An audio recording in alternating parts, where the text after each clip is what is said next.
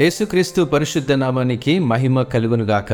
అనుదిన వాహినిలో ఆనందాల నది అనేటువంటి అంశాన్ని అధ్యయనం చేద్దాం.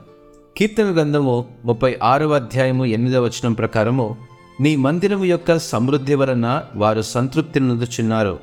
నీ ఆనంద ప్రవాహములోనిది నీవు వారికి త్రాగించుచున్నావు.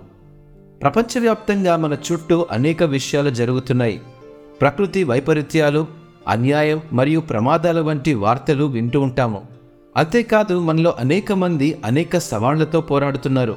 అయితే కొన్నిసార్లు ఆనందాన్ని కనుగొనడంలో శ్రమలు మనకు సహాయపడతాయి.